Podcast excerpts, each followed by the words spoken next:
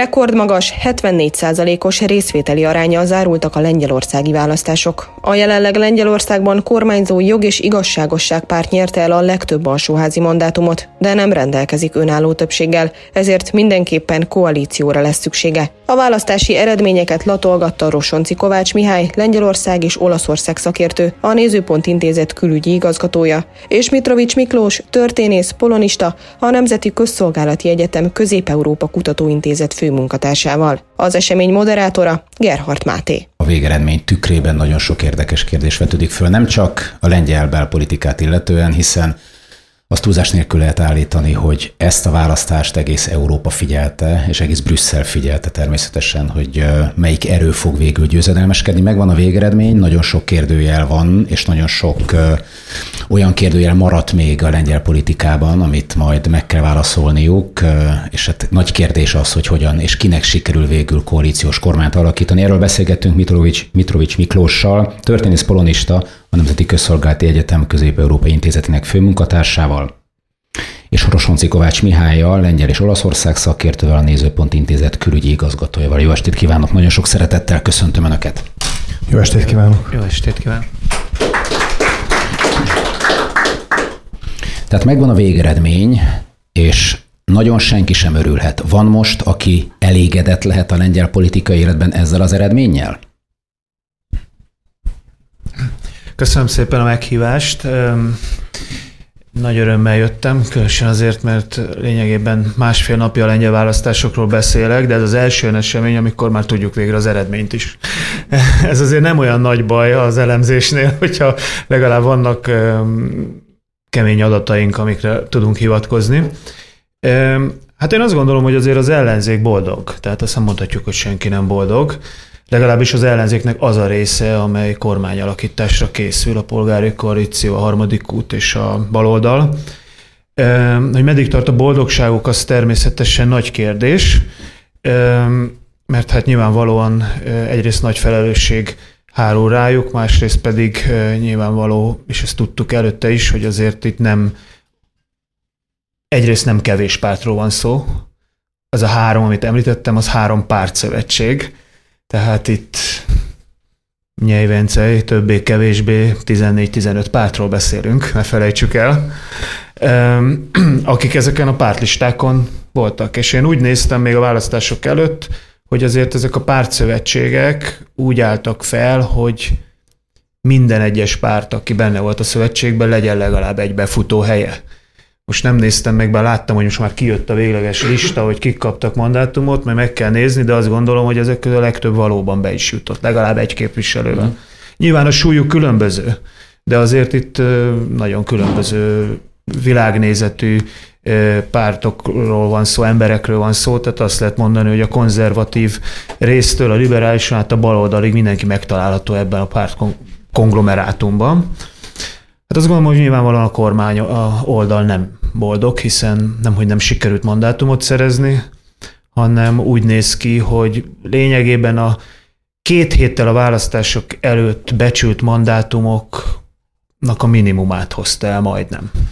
És ugye emlegették sokáig potenciális koalíciós partnerként a konfederációt, amely szintén a minimum alatt hozott mandátumokat, már amit megjósoltak neki, és így a kettőjüknek együtt sincsen többségük.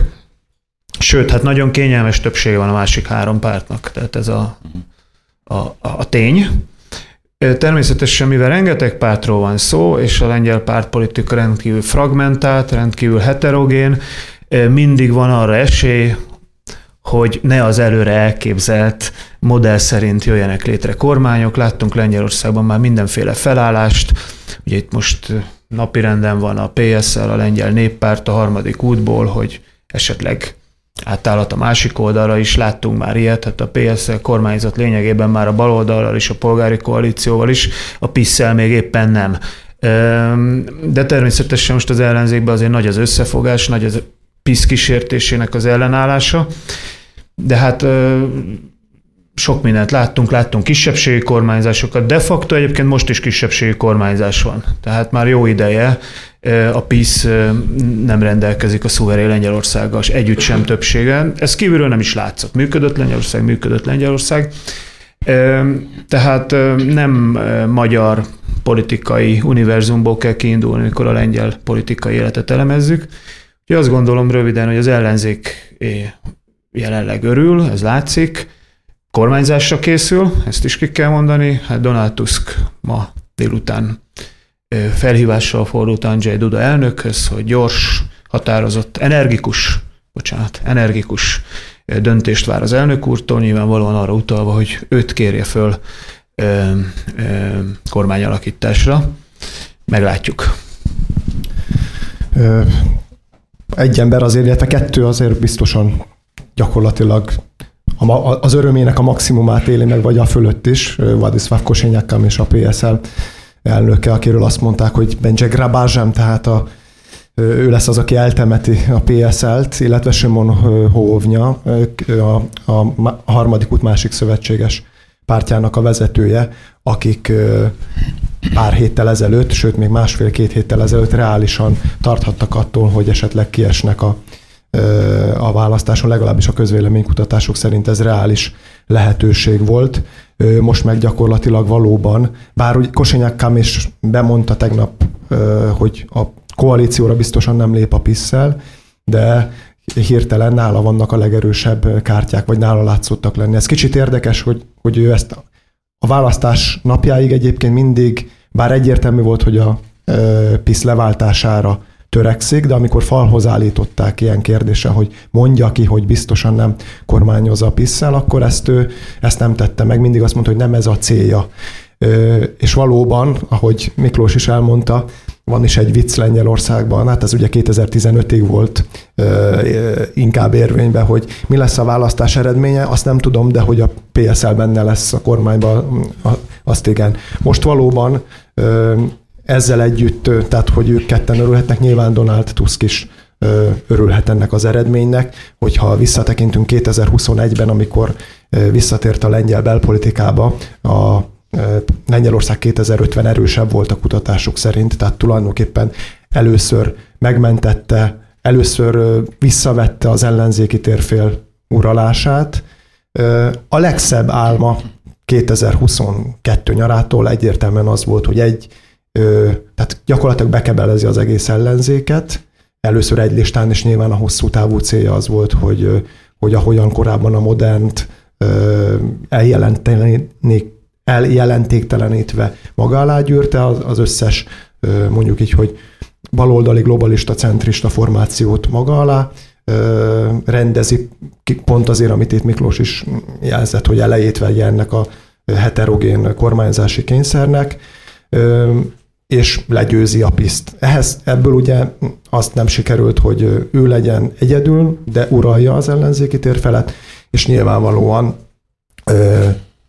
a mandátum arányok azt mutatják, hogy a jog és igazságosságnak el kell hagynia a, a kormányt, a kormány koalíciót, vagy a kormányt, úgyhogy egyértelműen ő lehet az elégedettebb, ugyanakkor a PISZ sem sincs letargiában, hiszen a legrosszabb álma, a reális célja a jog és igazságosságnak egy ilyen 38-40 százalék körüli eredmény volt, amivel 210-225 mandátumot szerezhetett volna. Ugye nagyon nehéz az országos szavazati arányokat mandátumra váltani, de nagyjából ez volt egy reális cél, és, és, a, és akkor úgy kalkulálhatott, hogy a konfederációnak ugye ennek az érdekes, egyszerre markánsan nemzeti, meg szuverenista, de egyszerre szélsőségesen szabadpiaci párti formációból az előbbi szárnyal, tehát Kristóf Poszákkal, és esetleg a PSL-ből kihalászott képviselőkkel alakít kormányt.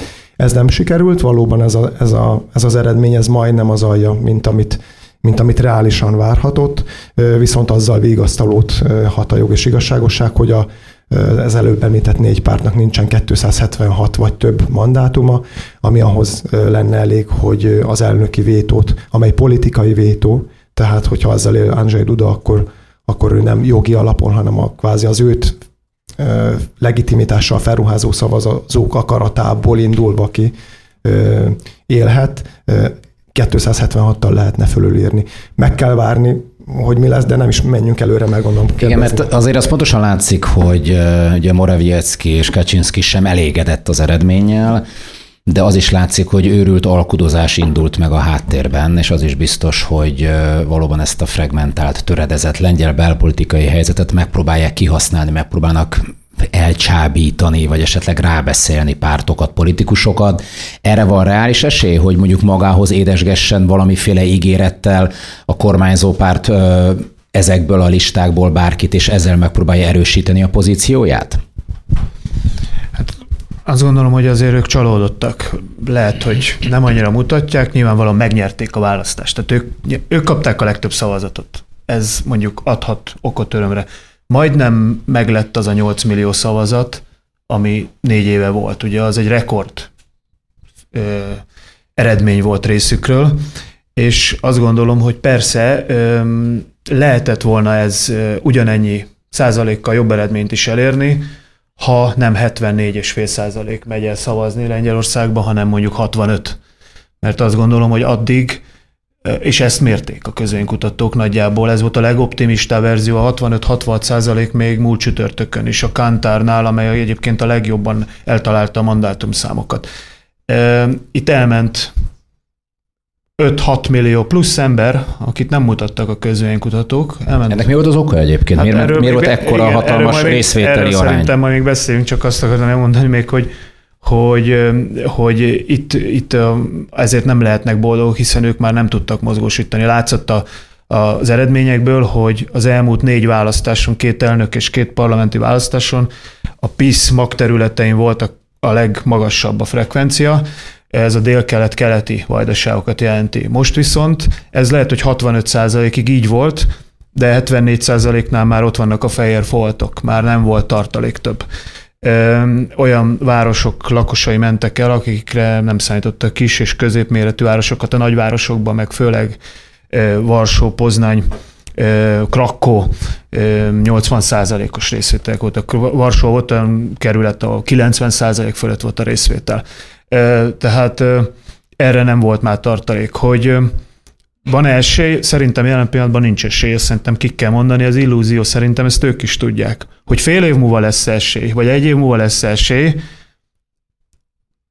meglátjuk. Én arra több esélyt adok, ha ez a sok párti konglomerátum nem tud egymással megegyezni, vagy ö, mondjuk olyan világnézeti gazda, vagy gazdasági kérdésekben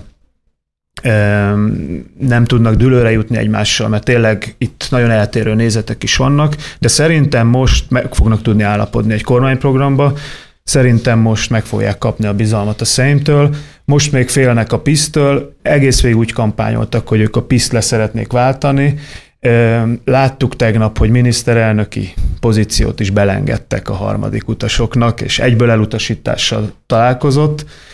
Persze ennek lehetnek taktikai oka is, hogy akkor a másik oldalon is esetleg nem Donátus legyen a miniszterelnök, hanem akkor ott is lehet már ezzel házalni, hogy itt miniszterelnök lehettem volna, akkor nálatok miért nem lehetek.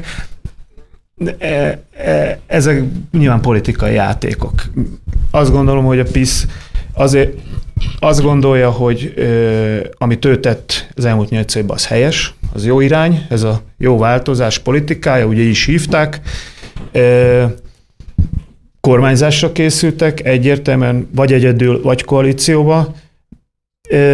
Nehéz most szerintem nekik bármit mondani, nem lehet szerintem egy nap múlva azt várni, hogy levonják a konzekvenciákat.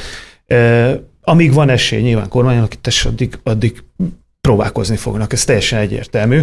És hát van egy hónap arra, ugye 30 nap van 30 nap áll rendelkezésre a Szejm első összehívására, 14 nap van a miniszterelnök ö, számára, miután felkérte őt az elnök, hogy megnevezze a kormány tagjait, és a parlament elé beterjessze, a Szejm elé beterjessze a népsort egy bizalmi szavazásra. Úgyhogy meglátjuk, idő, idő még van lényegében. És én is azt gondolom, bocsánat, én is azt gondolom, hogy ilyen mandátum, tehát 194 mandátumnál ez jó, a lengyel politikában, meg általában a politikában sose szabad. Az, talán a lengyelben egy kicsit még kevésbé lehet azt mondani, hogy soha, de ez nagyon-nagyon nagy. Szinte, szinte a tudományos fantasztikumnak a kategóriája. 194 mandátumhoz úgy összeszedni 37-et, hogy abból a konfederációból, amiből ráadásul mondom az egyik, egyik szár tulajdonképpen kevésbé koalícióképes, mint a, mint a PSL, tehát mondjuk a konfederációt is nem láttuk, vagy én még nem láttam, hogy konkrétan mely képviselők, de mondjuk konfederációból 10 képviselő maximum, de ők is csak külsőleg.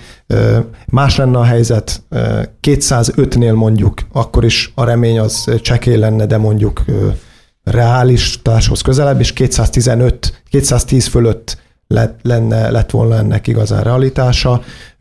Tehát a boldogságtól valóban messze van szerintem is a, a, a PISZ, ugyanakkor egy nagyon komoly visszaigazolást kapott valóban erről a 8 éves teljesítményről. Mondjuk érdemes összevetni a 2015-ös POPSL együttes eredményével, ami egy hasonló időszakot átölelő 8 éves kormányzásról mondtak véleményt akkor a választópolgárok, és a két párt együtt is jóval kevesebb szavazatot szerzett alacsonyabb részvétel mellett, úgyhogy kapott visszaigazolást arról a PISZ, hogy van ennek társadalmi támogatottsága ennek a politikának, és ezt arra kapott felhatalmazást, hogy ezt esetlegesen ellenzékből is próbálja folytatni, de hát jelenleg úgy néz ki, hogy legalábbis januárban, vagy december 26-án mondjuk az a következő fázis, vagy hogyha minden fázis a leghosszabb ideig tart, akkor december 26-án jelenállás szerint nem ők fogják a kormány botot tartani a kezükben. És miben hibázott akkor a kormányzó párt? Ugye nagyon sok kampány kérdés elhangzott, nagyon sok elemzés látott napvilágot arról, hogy miben hibázhatott, miért Tuskot démonizálták, miért miben hibáztak, amikor, amikor nagyon-nagyon csak a saját szavazóikra koncentráltak, nem volt sikeres a mozgósítás sem, ahogy hallhattuk. Mi volt a legfőbb akár kampányhiba vagy taktikai hiba, amit a kormányzó párt elkövetett, és ezt hogyan használta ki az ellenzék, hogyan tudott mégiscsak a mozgósítás vagy a nagyobb részvétel miatt ezt, az, ezt a kezdeti hátrányt a saját előnyére fordítani? Hát néhányat tudok mondani, de aztán nem akarok mindent. Kezdem én. Kezdjen nyugodtan. tehát a júniusban ránéztünk mondjuk a Varsói első nagygyűlés után a, a trendekre, az irányokra, akkor tulajdonképpen a polgári platform reálisan bizakodhatott abban, hogy megelőzi a PO-t, és egy stok, sokkal a jelenleginél, ahogy most kinéz a helyzet, egy sokkal stabilabb kormány élére állhat Donald Tusk, vagy jelölhet miniszterelnököt. Tehát a, azt lehet látni, hogy a, hogy a PISZ itt az utolsó hónapokban úgy akkor váltott kampányfőnököt, Tomás Porembát Joachim Brudzinski váltotta, tulajdonképpen ment, megmentette, ami menthető. Tehát egy, itt azért benne volt a pakliban, főleg egy olyan ciklus után, ami Covid-dal terhelt volt, háborúba, háborúval terhelt volt. Láttuk, hogy hogy végül is Donald Tusk visszatérése konszolidálta a legnagyobb ellenfélben uralkodó viszonyokat, és benne volt a pakliban, hogy egy akár egy katasztrofális vereségbe is beleszaladhat a PISZ, főleg, hogyha az az elmúlt, vagy az imént felvázolt környezet tehát számokra fordítjuk, és alapvetően a, a konjunktúra érzet, tehát hogy mennyire érzik az emberek általában kormányzattól függetlenül, hogy jó irányba vagy rossz irányba mennek, ez ugye egész Európában most rendkívül alacsony. Tehát ebben a kontextusban kell vizsgálni a PISZ eredményét, és ebben a kontextusban az, hogy a megcélzott 38 reálisan 38 kötően 40-es sáv ott nem ért el két és fél százalékkal, ez még bőven egy jó eredménynek mondható. A következményei jelenállás szerint, ahogy most kinéznek a, a legvalószínűbb forgatókönyvek, a következményei természetesen jóval túlmutatnak ezen a két és fél százalékon. Tehát a következmények miatt valóban nem lehet boldog, de egyelőre itt felelősöket, hibák, keresni. Valóban itt a mozgósítással kapcsolatban azt lehetett látni, hogy ahogy Miklós is mondta, nem csak a, az össz vagy az abszolút részvételi adatokban szerepelt a vártnál jobban, hanem már délután azt lehetett érzékelni, hogy a, a mondjuk az északnyugati vajdaságokban akár 4, tehát 50 kal többen mentek el. Mondjuk volt, volt van olyan vajdaság, ami a déli adatok szerint már 12 helyett 22 ot mutatott, és ugyan a PISZ is tudott mozgósítani, de például a délnyugaton jellemzően 10%-kal mentek el többen. Tehát egész egyszerűen több ö, tartalékot tudott megmozgatni a polgári platform, ö, és tulajdonképpen ilyen szeren, szerencsés tényezők is hozzájárultak a mostani kedvező aritmetikához, vagy a harmadik út megerősödéséhez, hogy nyilván valószínűsíthetően Donald Tusk nem szándékosan, de elég gyengén szerepelt a hétfői tévévitában. Simon Hóvnya, harmadik út tatképviselő Simon Hóvnya, én azt gondolom, hogy magához képest is kifejezetten jól szerepel, tehát azt a sokszor magas hangú, agresszívnak, agresszívba hajló tónusát helyett egy, egy nagyon nyugodt, valóban hitelesen egy harmadik utas hangot hozott, és emiatt a vita interpretációjában, mivel annyira nyilvánvalónak tűnt Tusknak a, a rossz szereplése, hogy a Tusk mögötti média is Hóvnyára irányította a figyelmet, ez, ez, ez nem hiszem, hogy ez, ez egy mesterterv része volt, de így e, tulajdonképpen ez is hozzásegítette azt, hogy a harmadik út még jobban eltávolodott a, a veszélyzónából. Igen, akkor innen folytatom, nem innen akartam, de jó.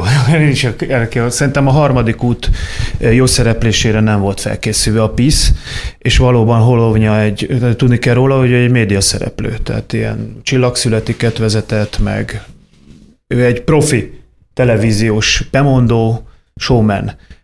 Az elmúlt elnökválasztáson a harmadik helyet érte el, mindenki meglepetésére, ugye erre építették a pártot. Még Lengyelországban ez gyakori, hogy valaki jól szerepel az elnökválasztás, láttuk Kukiznál, szervezett rá egy pártot, aztán eltűnt. Holovnya tényleg profi volt ebben. Én nem vagyok benne biztos, hogy nem volt ott egy kis megegyezés, ugyanis hát billegett. Ugye a harmadik úton 8%-ot kell elérni, mert két pártként indultak, Egyébként ezt nem értem a lengyeleknél, hogy ők nem tanulnak a történelemből, ezt a baloldal ugye 8 éve eljátszotta, és így tudott a PISZ kormányt alakítani egyedül, hogy 7,5%-kal esett ki a baloldali koalíció, és a mandátum elosztásnál ugye a győztes mindent vitt. Újra ebbe mentek, és volt egy ilyen érzet, ha PO-sok polgári platformosokkal beszélt az ember, hogy félnek attól, hogy nem jut be a harmadik út, és nagyon sokan átszavaztak, ezt lehet tudni, a, a, a harmadik útra, kevesebb is lett egyébként a, a PO-nak a szavazata az, ex, az exit poll, sőt még a létpolnál is, ami egyébként már egy szavazatokkal korrigált eredmény, és jóval magasabb lett, másfél százalék körül magasabb lett a harmadik út, tehát átszavaztak, meg akarták menteni, túl, túlmentették, óriási mandátum tömböt hoztak ennek a párt tömörülésnek, ez e, nyilván nem volt benne a PISZ számára a pakliban. Na most a, inkább azzal számoltak, hogy hát ha kiesnek, és akkor nincs gond. Igen, így volt, mert akkor az a 38-40 százalék is elég lett Igen. volna. Na most a másik, hogy voltak véleményem szerint olyan ügyek, amelyeket nem vett komolyan a PISZ. Ez, ezek ilyen, hát a, a, az abortusz ügye, a fogamzásgátlás ügye, az élettársi kapcsolatok, regisztrált élettársi kapcsolatok ügye, családon belül erőszak ügye, stb., amikre az elmúlt években nagy tömegtüntetéseket láttunk Lengyelországban, de igazából a felmérésekben nem mutatták azt, hogy az ellenzék ettől olyan nagyon megerősödött volna. Most viszont azért, amikor az exit polt készítették, ezt olyan nagyjából 90 ezer embert kérdeznek meg a választások napján, hogy mire, kik, kikre adták le a voksokat, de nem csak erről, sok minden másról is megkérdezik őket, és például azért, hogy miért mentek el szavazni, mi mozgósította őket, és szerintem itt van a elásva a kutya, ugyanis az, hogy a gazdaság miatt, az szerintem minden választáskor bemondják egy csomóan. Biztonság kérdése izgatta őket háborús időkben, nem meglepő. De azt, hogy az abortusz ügye és az államegyház szétválasztásának ügyét kettő együtt több mint 25%-ot tett ki, hogy valaki csak ezért elment szavazni, az szerintem a PISZ elszámította. Ezt nem mutatták a kutatók. Ezek azok a nő, főként egyébként nagy részt fiatalabb, 40 alatt, 49 alatti, de főleg a 19 és 18 és 30 közötti nők, tömegei, akik megjelentek a választáson, nem feltétlenül mentek volna el. Szerintem ez az egyik, amivel nem számoltak. És a másik, amivel szintén nem számoltak, ez a jogállamiság ügye és az európai pénzek megszerzések ügye. Évek óta megy a húzavon a Brüsszellel az igazságszolgáltatási rendszer átalakítása miatt, illetve a, a sajtótörvény miatt. Nem mutatta évek óta soha egyetlen kutatás se, hogy attól megerősödött volna bármelyik ellenzéki párt, mert ez kritizálja, vagy mert Brüsszel visszatart pénzeket. Ne felejtsük el, olyan pénzeket is, tehát lényegében Lengyelország nem csak a helyreállítási alapból nem kapja a pénzeket, hanem a rendes költségvetésből sem. Amiket kap, azt még a Tusk-féle kormány tárgyalta le akkor. Amiket most tárgyaltak le, az csomó vissza van tartva. De nem mutatták a közönkutatások, hogy Tusk attól népszerű lenne, hogy ezt megéri. De, most, de most igazából, amikor letették a száznapos programot, ebbe több pont is a szerepelt, hogy eltöröljük ezeket a törvényeket, amiket a PISZ hozott, kiegyezünk Brüsszel, és hazahozunk 76 milliárd eurót. Óriási pénz. És, és, nem, és az, hogy a, a PISZ lényegében nem próbált meg semmit tenni ez ellen, tehát nem, nem tematizálta, hagyta az ellenzéknek, hogy tematizálja a kampányt, és hogy mondtad, egy egy negatív kampányba álltak bele. Látszott már a, a trend, látszott, hogy ez nem működik. Körülbelül a választások előtt két héttel, igen, október 1-én volt ez a nagy tüntetés Varsóban, utána hozták az első közönkutatást, ahol már az ellenzéki mandátum többséget is kimutatták, igaz, még egy vagy két mandátum többsége, és pont akkor beszélgettem egy lengyel kollégámmal, és akkor mondtam, hogy a PISZ-nek változtatni kellene a stratégiáján. Van még két hét, és nem változtattak, hanem még a, ez a tévévita is arról szólt, hogy Mateusz Morawiecki minden egyes válaszában Tuskra mutogatott, és elmondta, hogy ő milyen rossz volt, amikor kormányzat. És nem működött. Nem működött, mert azért gondolom, hogy azért nem működhet egy negatív kampány, de nem akkor, ha csak az van nem tették mellé azokat a pozitív ígéreteket, amit négy vagy nyolc éve mellé tettek, és az látszott, főleg a fiatal szavazók nagy részén, hogy nem érdekelte már őket, hogy mi volt 10-15-20 éve, milyen vitákat folytatnak ők Donald Tuskkal. Lehet, hogy nem is tudnak róla. Igen, tehát a, a mester, az a része a mestertervnek, vagy hát inkább taktikai lépés, az, az valóban volt. Tehát ugye a, augusztusban kilőtt a PISZ, amikor elkezdte ezt a szembesítő kampányt a Donald Tusk időszakaival, 40% fölé ment a nyilvános kutatásokba is, és amit mondjuk Ádám Bielán a, a Polszáton mm, kikotyogott egyszer egy belső kutatást, amely szerint 40 és fölött, tehát 40x százalékon álltak, és akkor, akkor valóban a, a kiszivárogtatott PO-s információk szerint akkor valóban elkezdődött ez a gondolkozás, hogy hogyha beleállnak, tehát hogyha ha nem segítenek valami módon a harmadik útnak, akkor ebből baj lehet. Mert addig, addig még bizakodtak abban, hogy a PO be tudja előzni a, a piszt, és akkor tulajdonképpen elengedték ezt a, ezt, ezt a céljukat. Itt ezek a témák, ezek valóban nagyon érdekesek, amiket Miklós említett, és itt azt lehet látni, hogy a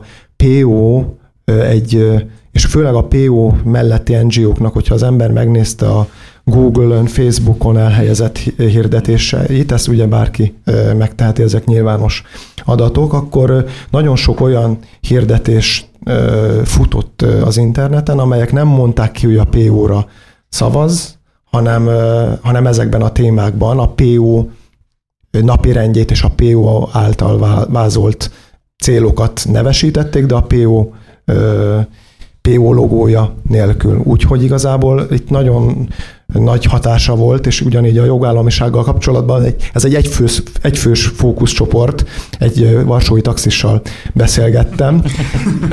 ez Én, meghatározó. De, de azért, azért érdekes, mert hogy megkérdeztem, hogy ha nem vagyok udvarjatlan, akkor, akkor nem, nem is azt mondom, mit vár. Elég gyorsan azt mondta, hogy ő, ő, nem, ő nagyon nem szereti Zsobró, igazságügyi minisztert. Kérdeztem, hogy miért. Hát, mert ami, amit, itt a, amit itt a bíróságokkal művelt, És látszott, hogy őt ez valóban motivált ezt az egyfős fókuszcsoportot.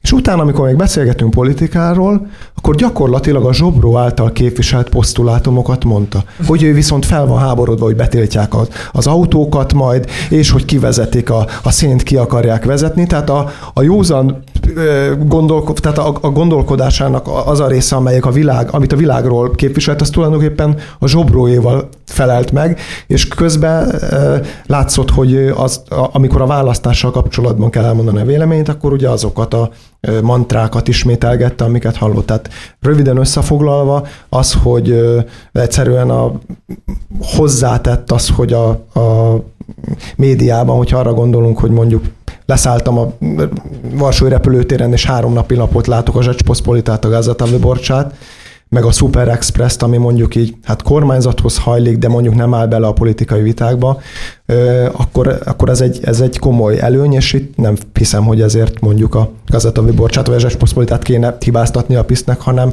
esetleg azt, hogy ő nem ö, fektetett ö, nagyobb energiákat és erőforrásokat abba, hogy, e, hogy a számára fontos témáknak kialakítsa a megfelelő média struktúrát. Igen, azért az mondjuk látszik, ha már az NGO-k és a civil szervezetek ugye szóba kerültek, hogy azt lehetett tudni, hogy a, a Nyílt Társadalom Alapítvány nagyon sok pénzt fektetett, ugye lapokat vásárolt, és nagyon erősen igyekezett tematizálni a közbeszédet, és pontosan ez a, a vallás és a társadalmi kérdésekben, az abortusz kérdésében, és nagyon, nagyon sok olyan más témában, ami megosztja a lengyel társadalmat, igyekezett még inkább tematizálni a közbeszédet. Ezek szerint ez akkor az ellenzéknek kedvezett? Sikerült elérni azt a célt, hogy még inkább elválassza, vagy még inkább éket verjen a vidéki és a városi Lengyelország közé?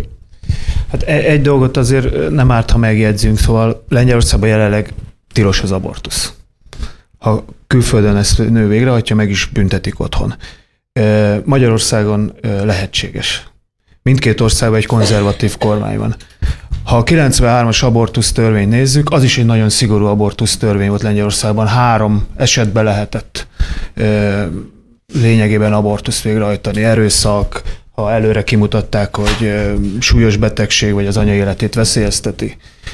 Itt nem arról van szó Lengyelországban, hogy valami szélső liberális abortusz törvényt akar bárki, hanem nagyjából egy olyat, ami 93-ban volt, ezt el is mondták a politikusok, hát legalábbis a PSL ezt képviseli, és ezt is ráadásul népszavazással. Tehát a, a, a most nyert ellenzék nagyjából azt hiszem ez lesz az alap, ami, amit követelhetnek. Tehát itt semmiféle valami nagyon extra dolog nincs. Én azt gondolom, hogy a PISZ én értem, hogy ez egy nagyon ideológiai vezérelt párt, és sokszor az ideológiáját, a konzervativizmusát, vagy én megítésem szerint néha túlzott konzervativizmusát akkor is keresztül akarja vinni, hogyha a társadalom egy jelentős részének az ellenkezésével találkozik.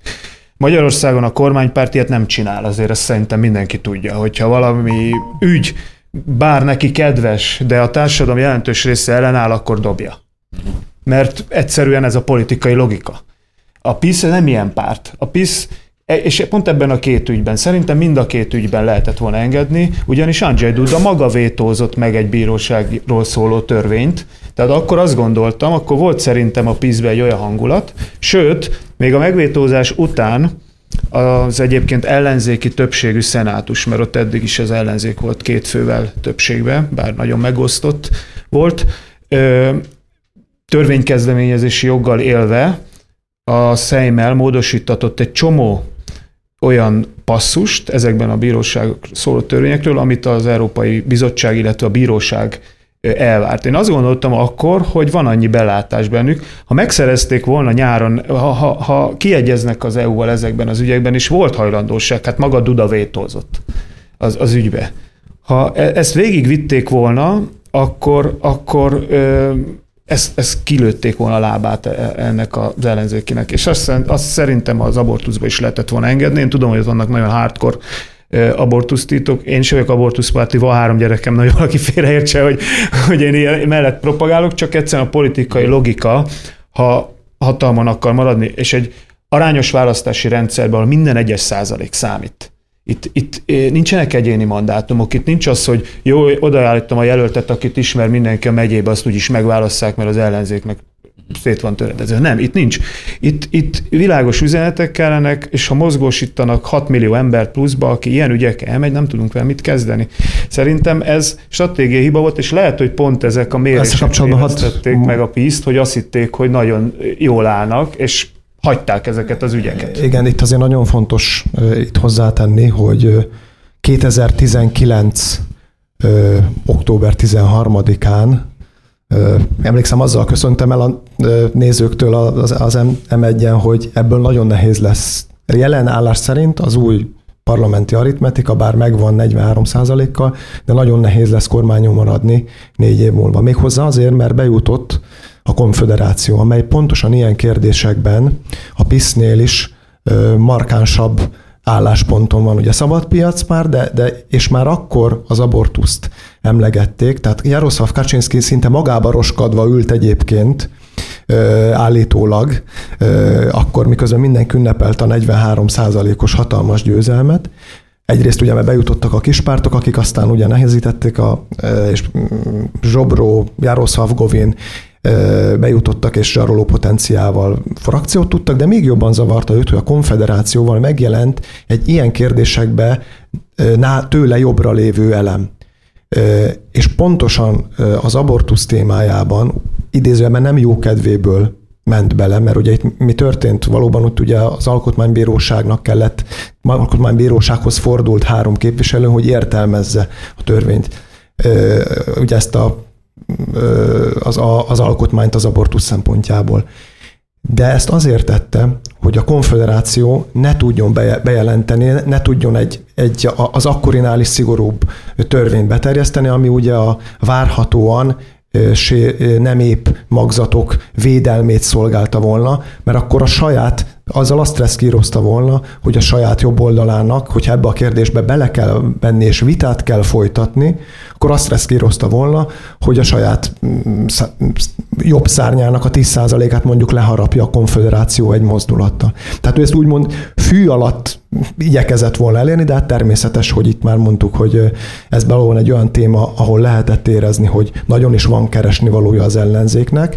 Ezt jól fölhangosították, tüntetések, stb. stb. De ezt nem, ezt, ez nem stratégiai hibája volt a, a, a PISZ-nek, hanem egyszerűen reagálnia kellett egy, egy megoldhatat, egy nagyon nehezen megoldható helyzetre. Követett el kormányzásban is egyébként, fölösleges ügyetlenségeket, tehát mondjuk a nagy Dírer Dullal bejelentett adóreformja, az úgy sült el, hogy egy hónap után kiderült, hogy technikai hibák vannak benne, és úgy kellett módosítania, hogy egyszerre két adótörvény volt érvényben. Tehát a, a, a, a veresség, vagy a, a nem, nem, nem elegendő győzelem, és majd két hónap múlva hogyha föláll a kormány, akkor valószínűleg úgy fogjuk hívni, hogy a vereségnek, a jelen pillanatban úgy látjuk, hogy a vereségnek az okait, azt, azt jóval inkább ezekben a, az indokokba kell szerintem keresni, mint, mint magában a, a kampányban. Azért az is látszott, főleg a v kapcsán és Magyarország és Lengyelország viszonyának a kapcsán, hogy a, az orosz-ukrán háború is rendkívüli módon megosztotta nem csak a v hanem Lengyelországot is. Itt azért ugye ez a zsigeri orosz ellenesség, orosz gyűlölet, ha lehet így fogalmazni, nagyon meghatározta a lengyel külpolitikát is, és a belpolitikát. Ez a kampányban hogyan képeződött le, hogyan jelent meg, milyen üzeneteket, milyen gondolatokat képviseltek, akár az ellenzék, akár a kormánypártok, mennyire értettek egyet abban, hogy meddig kell, hogyan kell támogatni Ukrajnát, hiszen itt is egyre több kritikus hang jelent meg, kifogásolták azt a rengeteg kiadást, amit, amit Lengyelországnak ki kellett fizetnie. A határkerítés kérdése is nagyon megosztotta a társadalmat. Ez hogyan jelent meg a kampányban? Azért a lengyel politikai elitben és a társadalomban van egy közmegegyezés a többségében. Persze nem az egészben, a többségében, hogy Lengyelország stratégiai érdeke, hogy Ukrajna ezt a háborút megnyerje, és a területi integritását visszaállítsák a 2014 előtti állapotokba. Ebből kilóg a konfederáció egyértelműen, akik nem osztják ezt a stratégiai nézőt, és másfelől pedig az ukránok megsegítésében sem a kormány, vagy akár a most győztesnek tűnő nagy ellenzéki tömb álláspontját osztják, tehát szerintük nem kellene feltétel nélkül beengedni az ukrán menekülteket, nem kellene nekik ugyanazokat a szociális támogatásokat megadni, amit a lengyel állampolgárok megkaphatnak, illetve hát a fegyver szállítás terén is erősen kritikusan viszonyulnak ahhoz a politikához, amit a lengyel kormány vitt. A többi párt lényegében ebben nüansznyi különbségek vannak. Mi hergelte igazából, ez nagyon összetett kérdés, ezt úgy szoktuk mondani, hogy az utolsó hetekben ugye ez az ukrán-lengyel gabona vita, de ez nagyon összetett dolog. Egyrészt nyilvánvalóan van itt egy furcsa szál, hogy Volodymyr Zelenszky eh, én szerintem rendkívüli nagy hibát követett el, amikor az ENSZ közgyűlésén és a, a VT ENSZ közgyűlésén lényegében megvádolta kimondatlanul is a lengyeleket azzal, hogy orosz érdekeket szolgálnak ki, és a VT-ból már bepanaszolta több más ország, köztük Magyarországgal együtt. Nek ez, ez, ez megmagyarázhatatlan, hiszen egy olyan államot vádolt meg, amely lényegében a lehetőségeihez képest arányosítva messze a legnagyobb segítséget nyújtja Ukrajnának. Akkor nagyon szépen köszönjük Miklósnak és Mihálynak a beszélgetést, önöknek a részvételt. Köszönöm még egyszer.